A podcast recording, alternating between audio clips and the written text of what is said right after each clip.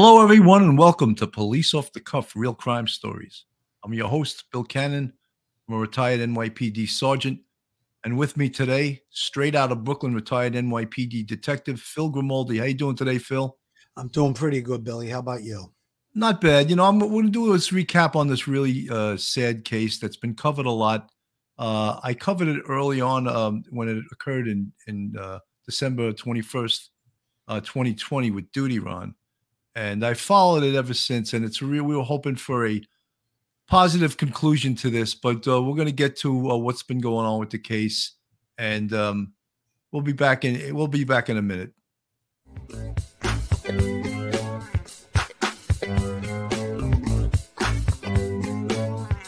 It's a show with two retired detectives that were in the thick of New York crime, fast and hectic.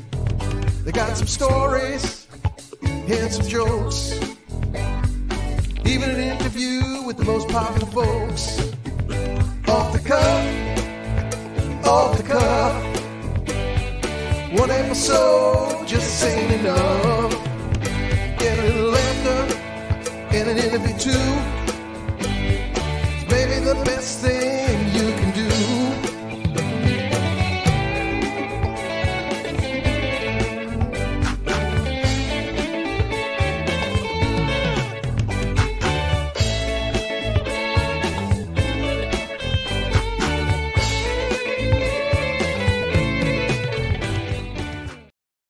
Here we are back. You know, we were told yesterday um, by Bakersfield, California District Attorney uh, Cynthia Zimmer in a press conference that Orrin and Orson West, um, who were reported missing in December, uh, I believe it was December 21st, 2020, they are now uh, officially declared deceased. And we, we were told that yesterday in a press conference by uh, District Attorney Zimmer. And I think she spoke pretty damn well. I mean, she's a straightforward person, and I, I mean, she exudes confidence. And uh, I, I want to play a little bit of that press conference because it says it much better than we could ever say it. And uh, I'm going to put it on the screen right now, and then we'll play it. The community also came out to assist in looking for the boys, but to no avail. They were not located. One week later, crucial information came to light that necessitated the involvement of the Bakersfield Police Department and the Kern County District Attorney's Office. Law enforcement worked diligently, hundreds of hours in the next 12 months, looking for the boys. This morning, I'm saddened to announce that the investigation has revealed that Orrin and Orson West are deceased. The investigation has also revealed that they died three months before their adoptive parents reported them missing. However, I am pleased to announce that this week, the Kern County Grand Jury indicted Trezell and Jacqueline West, the adoptive parents, for the murder of Orrin and Orson West. The indictment charges five counts. The first count is murder, charges them both with murder, with the victim being Orrin West. The second count charges murder, with the victim being Orson West. The third count charges felony child abuse against the person of Orrin West. The fourth count charges child abuse against the person of Orson West. And the fifth count charges um, false report of an emergency. Naturally, the first two counts carry the most time in state prison murder. It is charged as murder in the second degree. That carries 15 years to life but with two victims, the potential penalty or the maximum possible penalty, uh, if convicted, is 30 years to life for each defendant, Trezell and Jacqueline West. Now, the grand jury indictment is a formal charging document, and it we followed a process in charging them before the grand jury, and that was the district attorney requested that the grand jury convene to hear evidence regarding an indictment that we presented them. The district attorney's office then presented information to the grand jury, and uh, the grand jury found there was sufficient evidence to hold Trezell and Jacqueline West uh, responsible for these murders, and they returned what was called a true bill. So was oftentimes we call it they were indicted, but what they did is returned a true bill on the indictment. Uh, Department One Superior Court judge issued warrants for the arrest of the defendants, and they were uh, arrested last night at about 7 p.m. in Kern County. They are currently in the Kern County Jail waiting for an arraignment on the indictment, which will be tomorrow. There will be no preliminary hearing in this case because an indictment is a substitute for a preliminary hearing. In this case, will proceed directly to trial. The announcement of an indictment in this case probably raises a lot of questions questions about the facts of the case and what you and the public would like to know.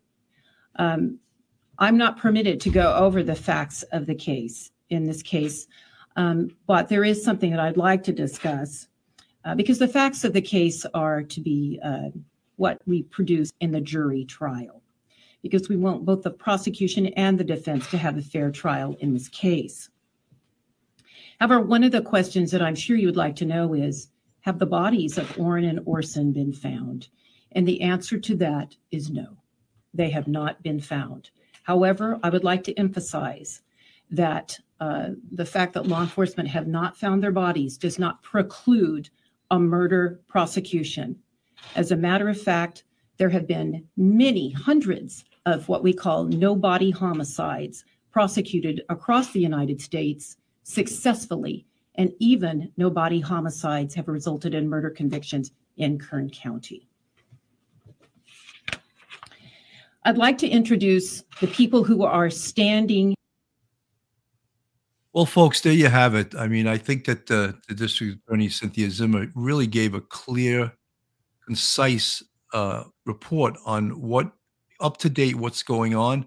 And uh, she later on was uh, stayed to answer questions. However, she refused to answer any questions that gave any facts of this case up to the press because as you know, anything that uh, goes out there is discovery material.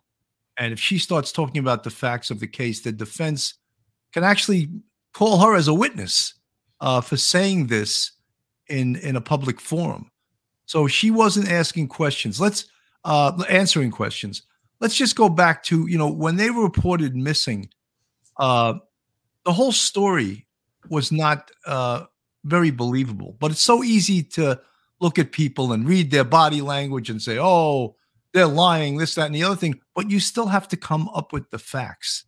You have to dissect the facts. You have to do a thorough investigation. And days or a week after they reported uh, Orrin and Orson West missed, missing, their other kids were removed. And that is probably when they got this smoking gun information that, in fact, this just was not a missing person. And the story that Trezell and Jacqueline West told was was not believable.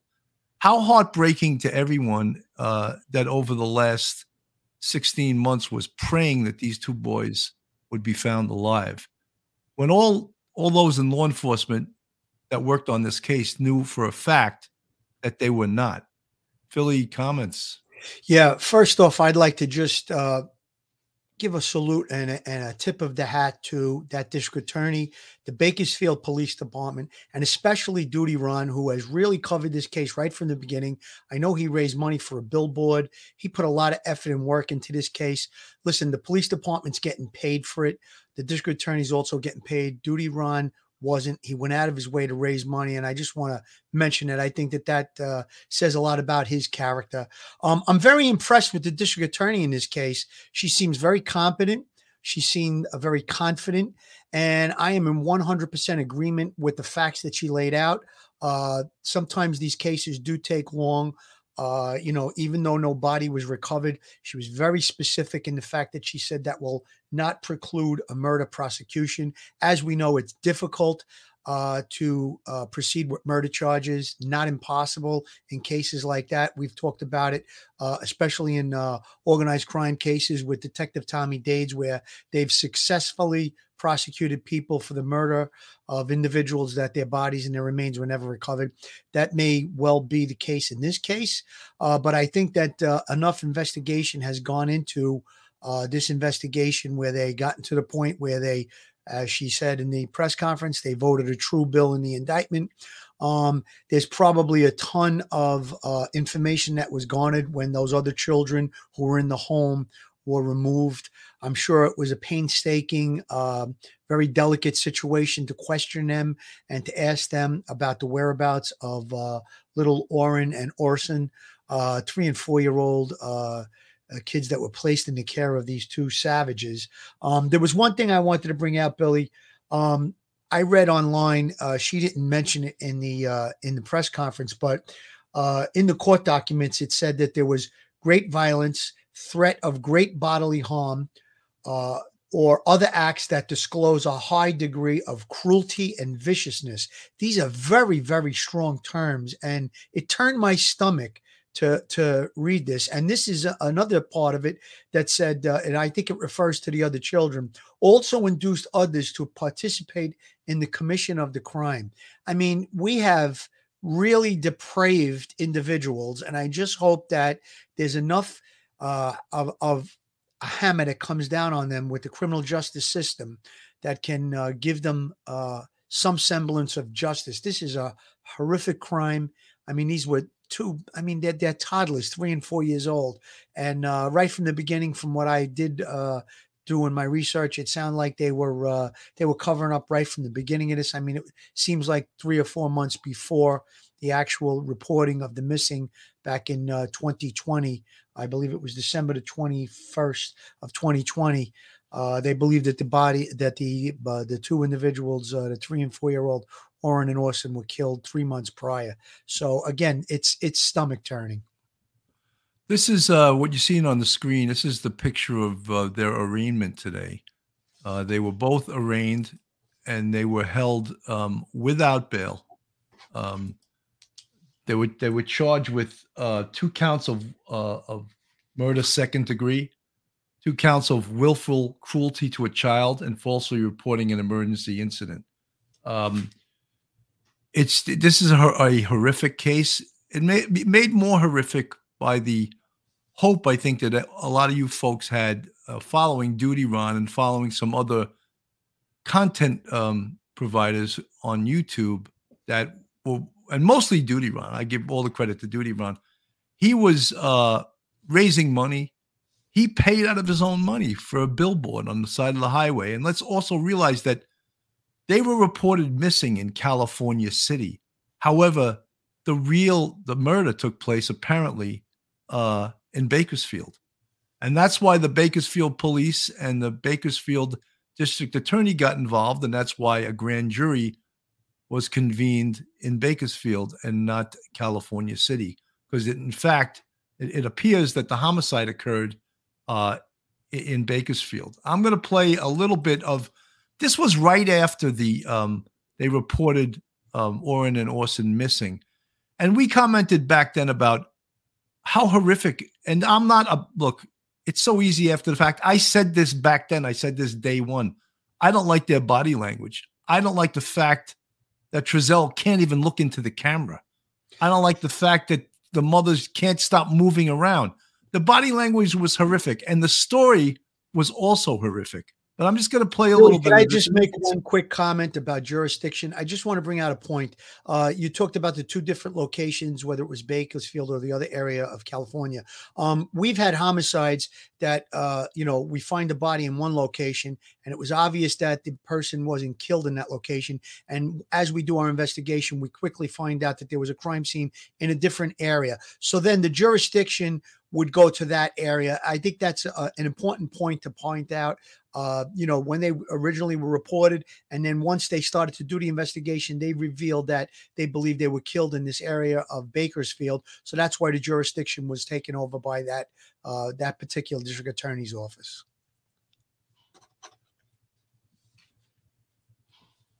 we felt so helpless and seeing everybody out here really looking and helping out really means a lot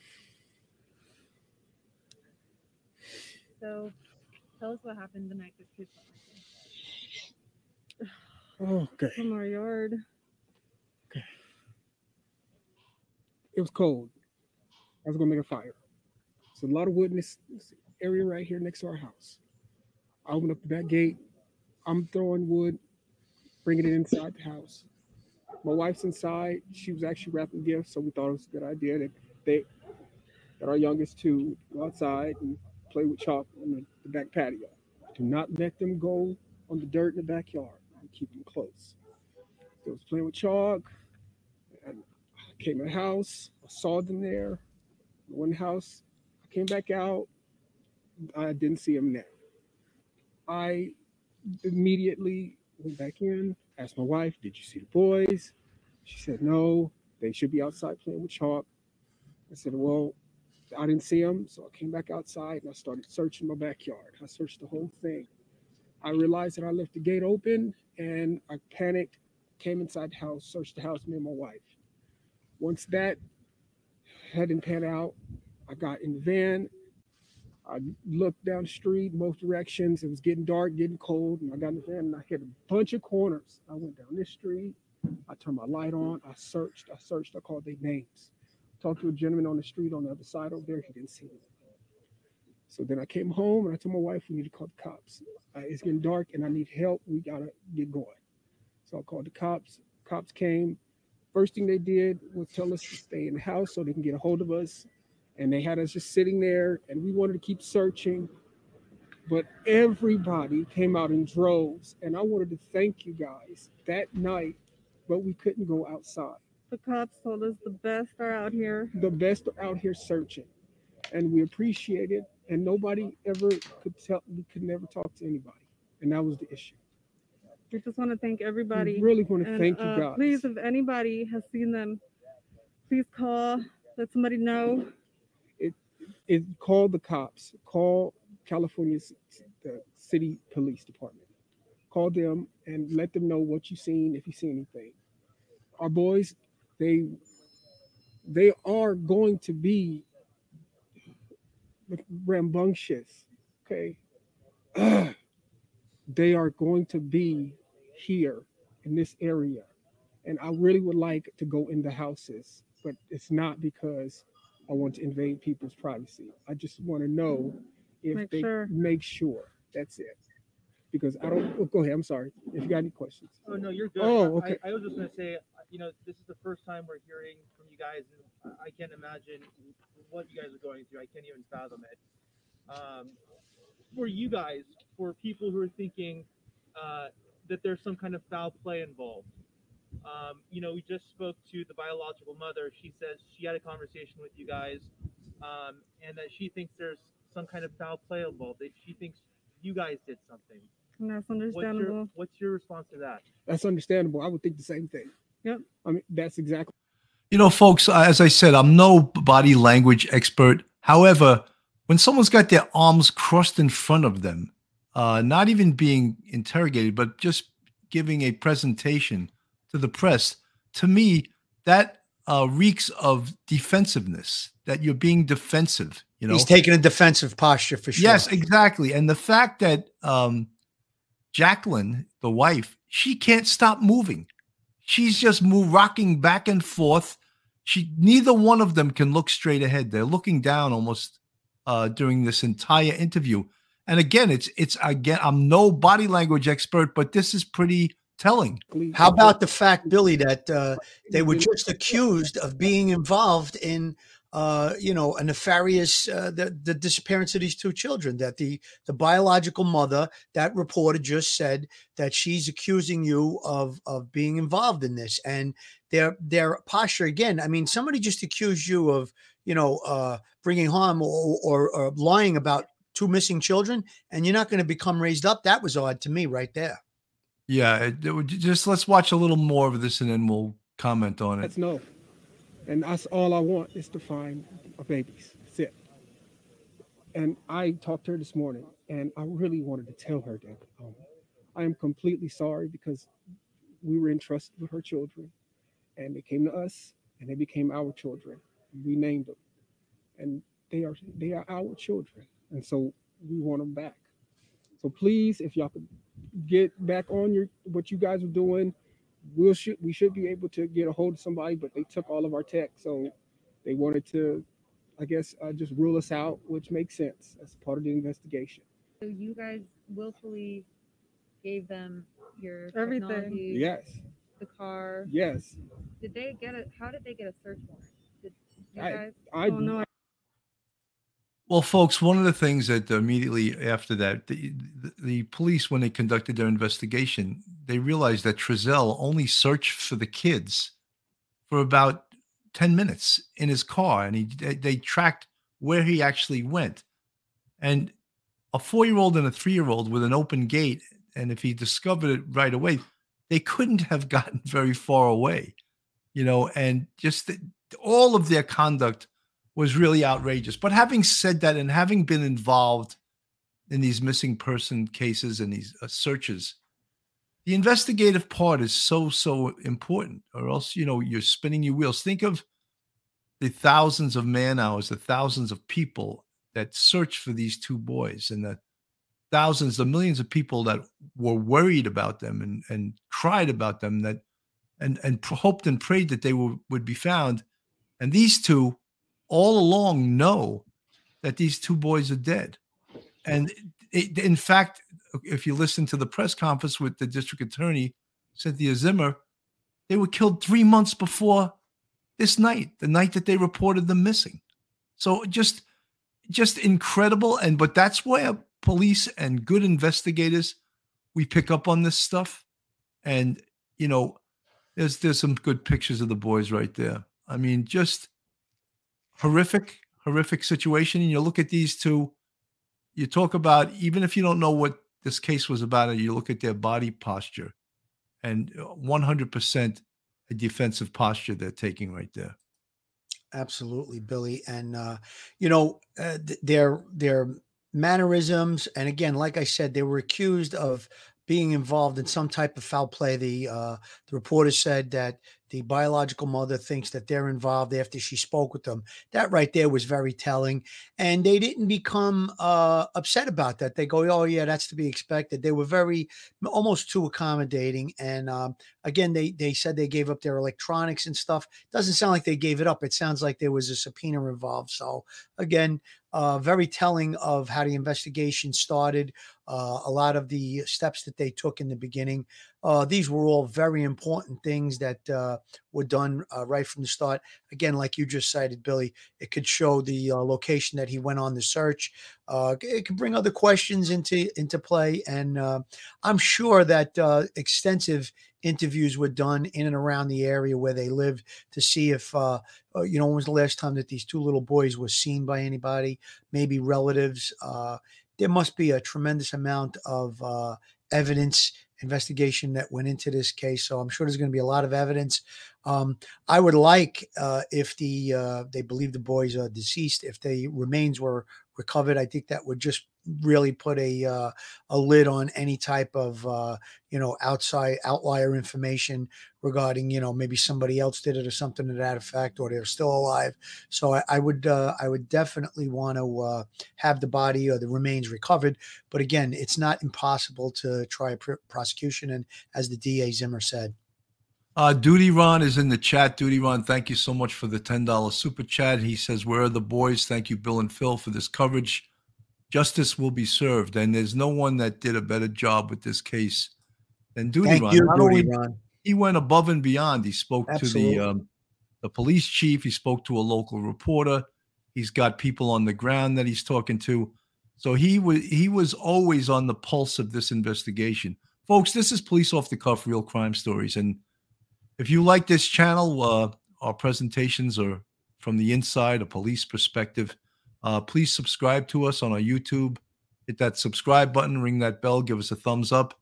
And we, if you want to support us, we have a Patreon with three different levels. And the folks you see in the chat with the green font, they're part of our, our channel members, our YouTube family. We appreciate all you guys so much. So right now, you know, that's a that's a good point, Phil. One of the things that they'll want to do, and, and this will go post prosecution, of course, um, is to find the, the bodies of, of uh, Orrin and Orson West. But now you have to realize that if um, and Jacqueline give that up, it's a equivalent of pleading guilty. So perhaps after a trial and after hopefully they found guilty, that maybe in some kind of plea bargain, maybe they will tell where the boys' bodies are so we can have some closure with this case, that the boys can get a proper a burial, that people that love these boys can uh, have closure. And hopefully the trial itself will open up a lot of eyes as to what actually occurred here. And I'm sure the horrors, the horrors that occurred during this case, when we're hearing in the indictment that possibly the other children were taking part in in the torture of these kids, just just horrific. Totally horrific, Billy. You know, I would uh, venture to say that um, based on the indictments and stuff. Now, uh, discovery will be turned over to the defense attorneys, depending on what involvement they think the mother or the father had in the actual crime itself, causing the death of these two young boys. Um, the one that might be less culpable uh, the attorney may want to uh, approach the district attorney's office and enter into some type of cooperation agreement. I don't think uh, we're talking about no jail time, obviously, but uh, you know, I don't know. Uh, maybe if they're facing thirty or forty years in jail, maybe a chance for parole at some point, depending on what their culpability is. So I think that that what might be uh, one of the avenues that the defense attorneys may want to take. Again, if the husband was mostly responsible, maybe the wife can turn on him or vice versa. And, you know, uh, providing the location where these two little boys' remains are uh, might bring a little bit more closure to the biological family, uh, the biological parents.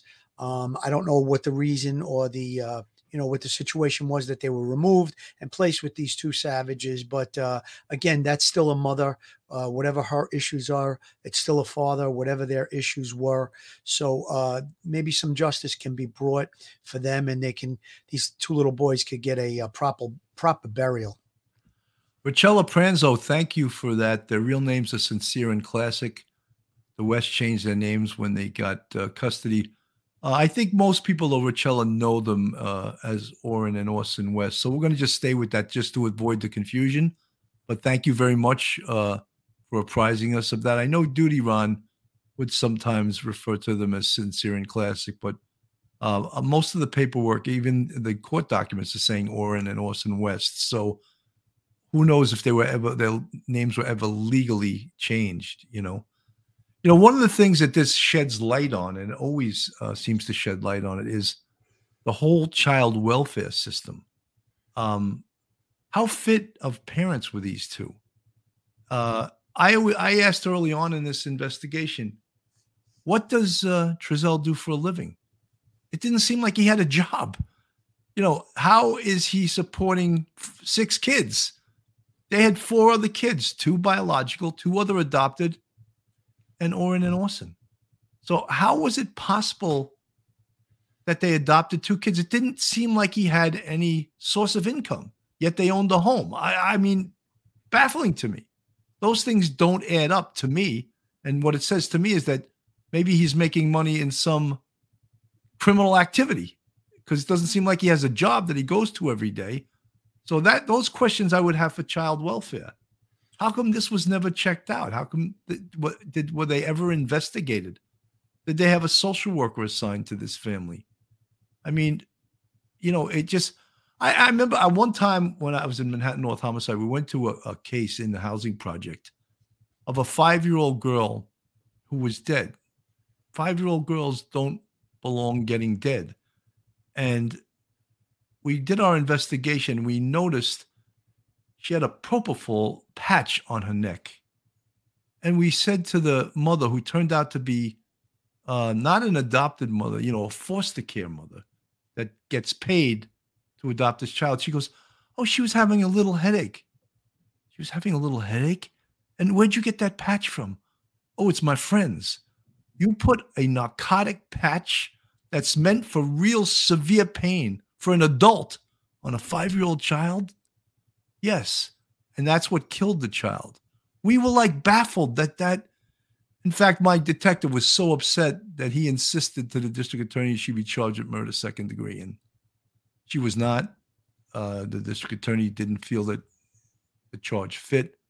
And I believe she got some real low level of manslaughter. But just the stupidity of something like that. And with these two, again, in the same vein, I question how were these two allowed to adopt four children? And it didn't seem like they had any real source of income.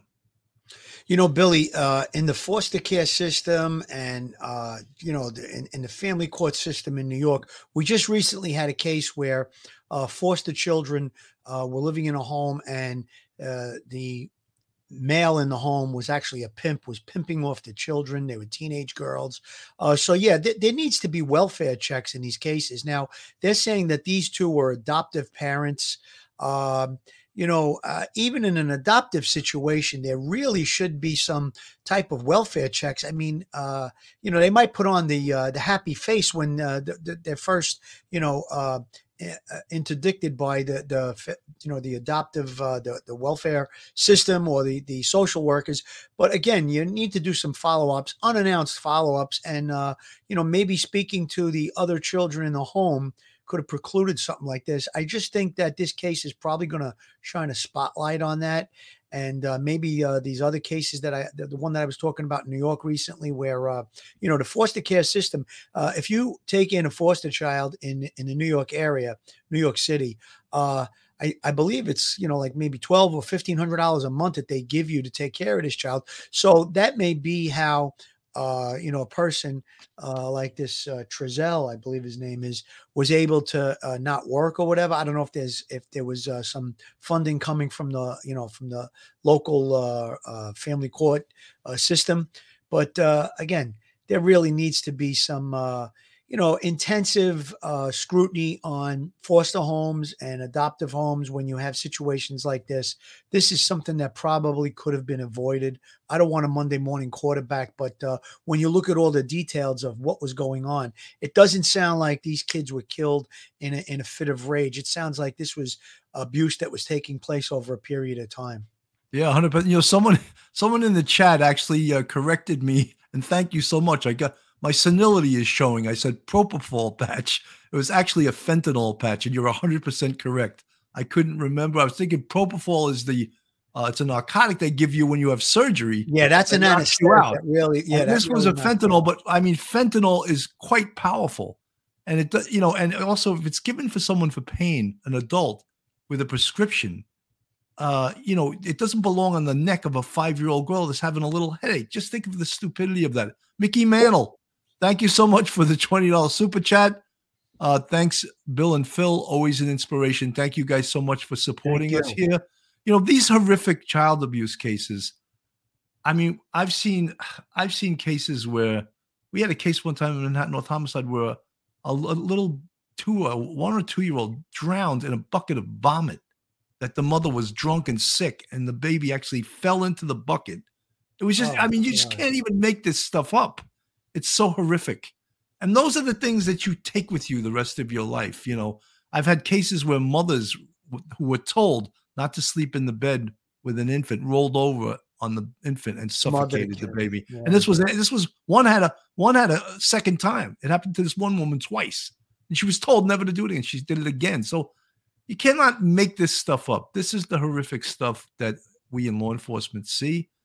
And thank God, you know, there's these people that uh, and this district attorney, I just Cynthia Zimmer. She, I was so impressed by her. She yes, really, she gave such a great presentation, and you know that this investigation, it's not over. It's not over. This investigation, it's not over until you hear the the jury read the guilty verdicts on these two, and so they got to keep working on this case, present the strongest possible case they can, and of course, if they possibly can, recover the bodies of Sincere and Classic, if you prefer, or Orrin and Orson West. You know, Bill, I just want to make a quick point about that patch you were talking about, that fentanyl pouch. You know, when narcotics are uh, dispensed uh, by a doctor or a pharmacist, they take in the uh, body weight of a person. So the mass, you know, a- an adult that might be 150, 200 pounds, the dose that's given to that person, a small uh, 20 or 30 or 40 pound child would uh, definitely be way more uh, uh, you know uh, affected by this uh, narcotic specifically of fentanyl. It's very very powerful stuff. So again i I know it sounds like a public service uh, address or announcement but you know you got to you can't give the same dosage for any kind of a pain or a narcotic for, for an adult to a child it's very very dangerous and Well, that, that's why a prescription is written for the person who it is intended to. exactly. You know, that rem- Philly, that reminds when you said the weight of something, that reminds me of a sort of a humorous story. Andre the Giant, the gigantic wrestler, Yeah. weighed, I think, 450 to 500 pounds. He was having surgery. And the anesthesiologist had no idea how much anesthesia to give him. So he brought him into his office and he said, When you drink, how much beer does it take before you feel even a buzz? He goes, About a case before I first start feeling a buzz. wow So like that gave him like an idea of how much narcotic he needed to get to put Andre the Giant. Has nothing to do with this case. I just no, but it it's a good humorous- point, Billy, because you're talking about somebody that was like seven feet tall and four or five hundred pounds, as opposed to a normal, you know, an average human that's let's say five eight or five ten and you know 180 pounds. Uh, it's going to take maybe double or triple amount to, to knock that person out. So that's that's one of the good points. And uh, again, uh, not to get off the subject of this horrible, horrible case, but I think that these are things that you know. Listen, somebody hears that uh, a- person that thought they were doing something, you know, uh, kid had a headache or whatever, and puts this silly patch on with fentanyl and kills the kid. You know, God forbid, it could be uh, it could be uh, prevented. Sure. Single Mama 4, first of all, great to see you back. I haven't seen you in a while. Police off the cuff, you guys rock. Thank you so much. You rock too, Single Mama 4. Thanks for your, all your support. Uh, Pete Pranzo, Harlem Raiders. Thank you, Pete. All your support. You and Richella, you guys have been with us since the very beginning. The Pranzos love them. That's right. Karen Newsom, they was crooked to let them foster and adopt. They aren't about to check in on them. Uh, look, there's there's a lot of things wrong with the foster care system, not just in uh, Bakersfield, not just in California City, but nationally, because they don't put enough money into it. You know, so the old adage, "You get what you pay for." These social workers that they, they they're overworked. Some of them have 100, 200 clients. Uh, and then you want to hold them accountable to the letter of the law. Tough to do when they're overworked because they can't possibly do the their best job when they're they have that many clients to visit. But at the same type, the same time, we have to point the finger maybe at the government. Maybe you got to get a bigger budget for this. You know, Good point, Billy. I mean, I'm sure these people are overworked. Uh, and then they, you know, they may have a caseload. I don't know what an average caseload would be for a child care uh, representative, but let's say they have 30 cases, but then a call comes in about a specific individual in a home. That's going to take precedent, and whatever that uh, investigator or that chi- that social worker was going to do that day um, would be put on the back burner because they're going to run out and try and uh, interdict something that could be very dangerous uh, again th- there's priorities in these in these situations and uh, there really should be a limit on how many uh, cases or, or investigations that a, uh, a social worker can handle there really should be and again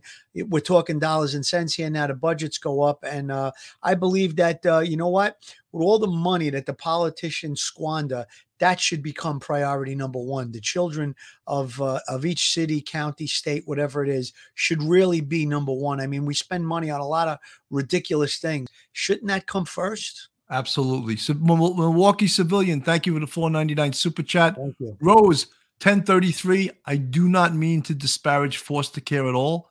I'm an- Absolutely. I'm an advocate and an ally of them. All I'm saying is they need to pay them more money and they need to have bigger budgets and they need to give them less um, work, less amount of clients because they can't possibly do their best job when they have just too many cases for a single person to handle.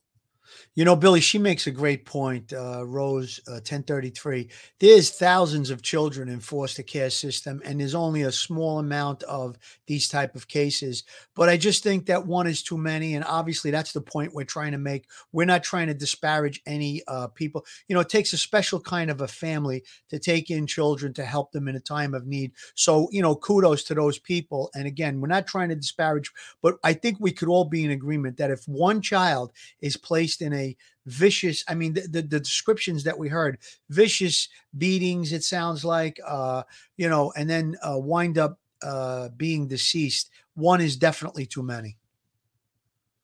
No absolutely. You know something folks in my job um and not when i was in homicide i was on patrol. I was a sergeant 22 years out of my 27 years.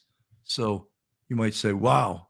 Just because i couldn't pass the lieutenant's test so i stayed a sergeant for 22 years. But you know something sometimes that's what you were meant to do in life. And for me i was meant to do that. And look i wound up in one of the greatest units uh, you could be in and that was manhattan north homicide squad. If i wasn't if i would have made lieutenant i would have been mostly an administrative job and that wasn't me. But uh well let's get off me for a second. I'm just saying folks one of my one of my jobs as a sergeant a patrol sergeant was to go to these potential child abuse locations and if necessary remove the kids. Remove. and i and it was my decision as a police sergeant a sergeant of police to make the decision and the word we used was imminent danger. Imminent danger for the child's mental or physical well-being uh, you know and that could be determined in numerous ways.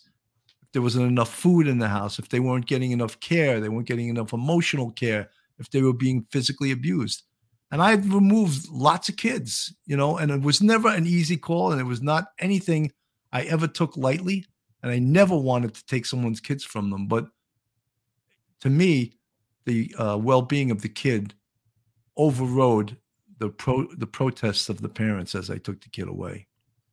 You know, Billy, in my career, I always had a soft spot in my heart, obviously for children and the elderly. Those two things, when I would see a child being abused or an elderly person being abused, uh, it would really raise me up and my blood would begin to boil. And I would want to do anything and everything that I can to help that person. Obviously, everybody in between too as well. But you know, when you when you you, you become extra sensitive when it's a child or if it's a person that's elderly, that I guess uh, they're they're at a handicap, so to speak. And uh, you know, I was always for the underdog, so that's the way I always tried to, uh, you know. Uh, uh, do my job, uh, maybe just a little extra oomph when it was a child or an elderly person. But uh, you know, th- these two on the screen right now, uh, they're disgusting. They are the epitome of adoptive parents or uh, foster care parents. And let's hope that with the case going forward, that justice is served. And again, we're going to find out more of the details as time goes on. With discovery and with the hearings and the trial going forward, um, it's probably not going to be very pleasant stuff. But I think you know we need to hear it and uh, hopefully justice will be served in a very swift and uh, orderly fashion with these two. You know, uh, said something very interesting when we played that little um, video of when they first reported the boys missing. And he said something almost exactly like what Don Wells said. He said, Oh, I wish I could go inside people's houses to see if the kids were in their houses.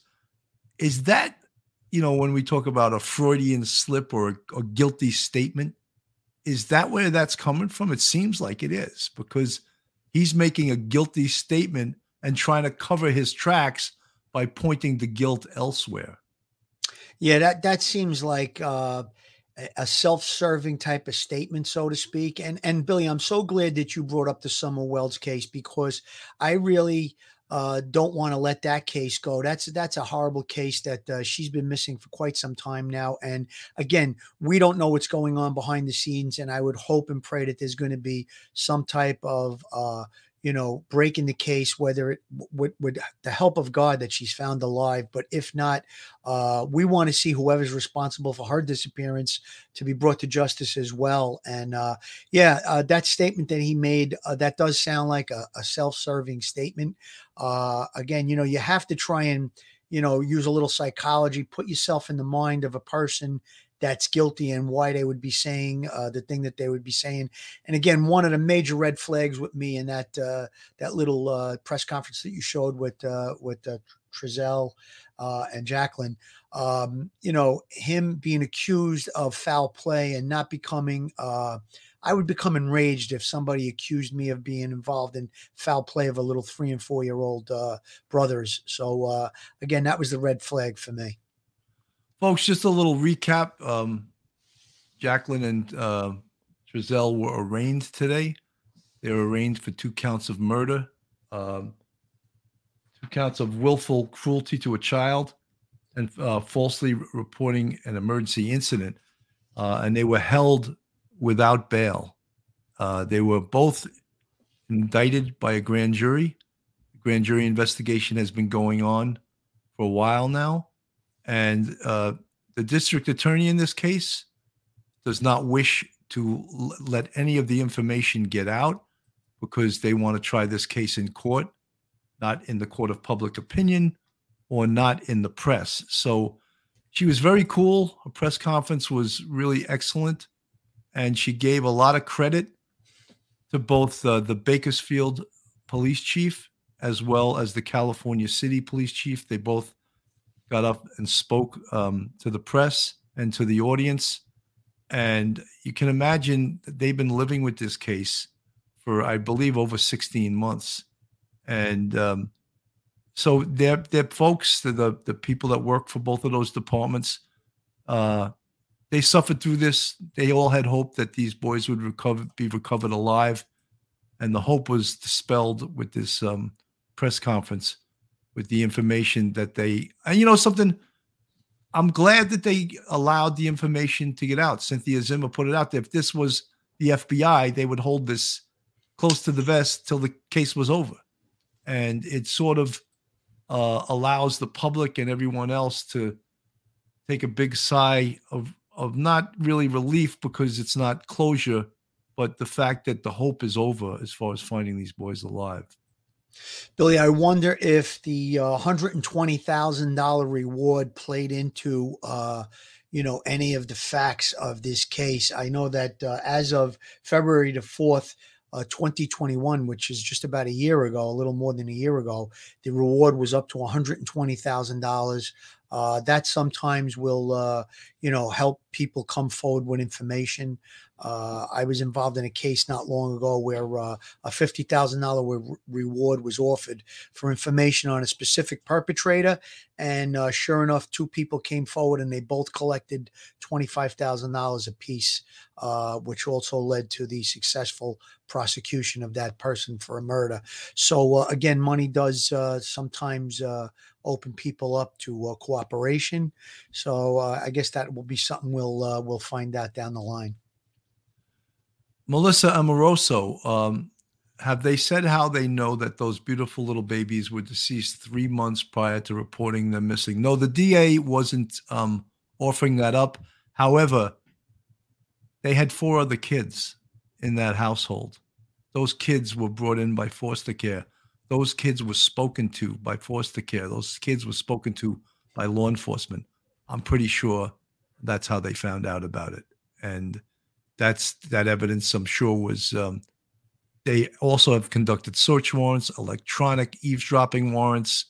Uh, so they they connect the dots together, and uh, I'm pretty sure that their information is accurate. I'm sure that uh, their behavior changing may be part of it. Uh, whatever information they garnered from those other children, uh, you know, investigators go through painstaking interviews and information that they gather, and then they come to a conclusion. And they they seem pretty specific about the three months. So, uh, you know, maybe that's the last time that these children uh, were you know, maybe to a doctor's appointment or seen by other people. Uh, again, they probably narrowed it down after uh, extensive interviewing and uh, information that they gathered in the investigation.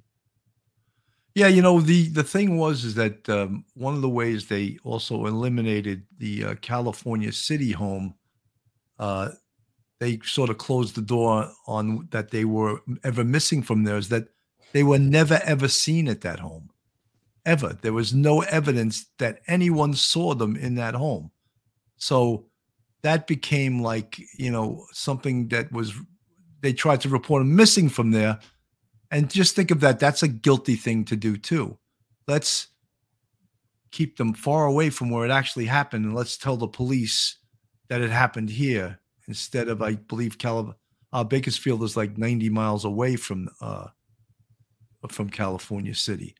So all of that information, investigating, doing a checklist, you know, connecting the dots, doing all your interviews, I'm sure that they know what the truth is. Yeah, and I think it would be safe to say that uh, the murders uh, occurred in the uh, jurisdiction of Bakersfield, obviously. And, uh, you know, uh, as time goes on, again, through discovery and through the trial, we're going to find out uh, just how they came to these conclusions. We may not find out today. Uh, again, uh, kudos to that district attorney. She seemed very competent, like I said earlier, and uh, I'm sure that we'll get the answers to a lot of the questions. Uh, it's just unfortunate. This is this is uh, you know I, I love to do the podcast with you, Bill, but this is a day that uh, you know we really don't want to be doing this. You know, we'd rather be having dinner with our families than doing this specific show about such a horrible thing. But uh, again, I think it does need to be profiled and highlighted. So here we are, and uh, it's just uh, it's not it's not a good it's not a good case. It's it's uh, it's it, a horrible horrible ending. So. No, But at absolutely. least we're gonna we're gonna know for sure what happened. You know, I just want to say before we close, uh, folks, uh, again, I, I want to give tremendous kudos to Duty Ron, who unselfishly followed this case for 16 months, uh, contributed his own money uh, for that billboard on the side of the road, uh, you know, find our boys. Uh, and he he kept this case alive, you know. And believe it or not, sometimes by doing that, you keep law enforcement really motivated and other people involved in this case, other journalists, keep them motivated to keep this case on the front burner. These two little pre- precious boys that we we now found out, uh, in the words of uh, ADA Zimmer, excuse me, District Attorney Zimmer, that they are in fact uh, deceased, and we found that out in in the press conference. Uh, Philly, final words. Yeah, hats off to uh, Duty Ron. That's the guy that he is. He is truly a good man, a good human being, and he's retired from the NYPD and still uh, manages to do community service, so to speak. And uh, God bless him. I just wanted to give a quick plug for something that I'm going to be doing on st- this Saturday at 9 p.m. on the uh, Oxygen Network. There's going to be a show called uh, New York Homicide, where a relative mine of mine was killed in 2016. I do an interview on that episode, and uh, the guy was eventually arrested and uh, brought to justice. So uh, if any uh, any of our subscribers want to check it out, it's on the Oxygen Network this Saturday, uh, 9 p.m. Again, God bless those two little boys. Let's get justice for them. Let's hope that these two animals that they are are uh, given the maximum, uh, convicted and given the maximum jail term. And again, God bless their, their little souls. Absolutely. Uh, again, uh, shout out to Duty Ron for doing all this great work, and uh, shout out to this district attorney Cynthia uh, Zimmer, who just did an amazing job. All her investigators, the California police, California City Police, the Bakersfield Police, and even though this is not the closure that we all wanted, it uh, the case is now going. We're going to get justice in this case, and that's uh, so important. So, folks. From Police Off the Cuff, my name is Bill Cannon, and with my co host Phil Grimaldi. Have a safe night, and thanks for tuning in. Stay safe, everyone. One episode, just ain't enough.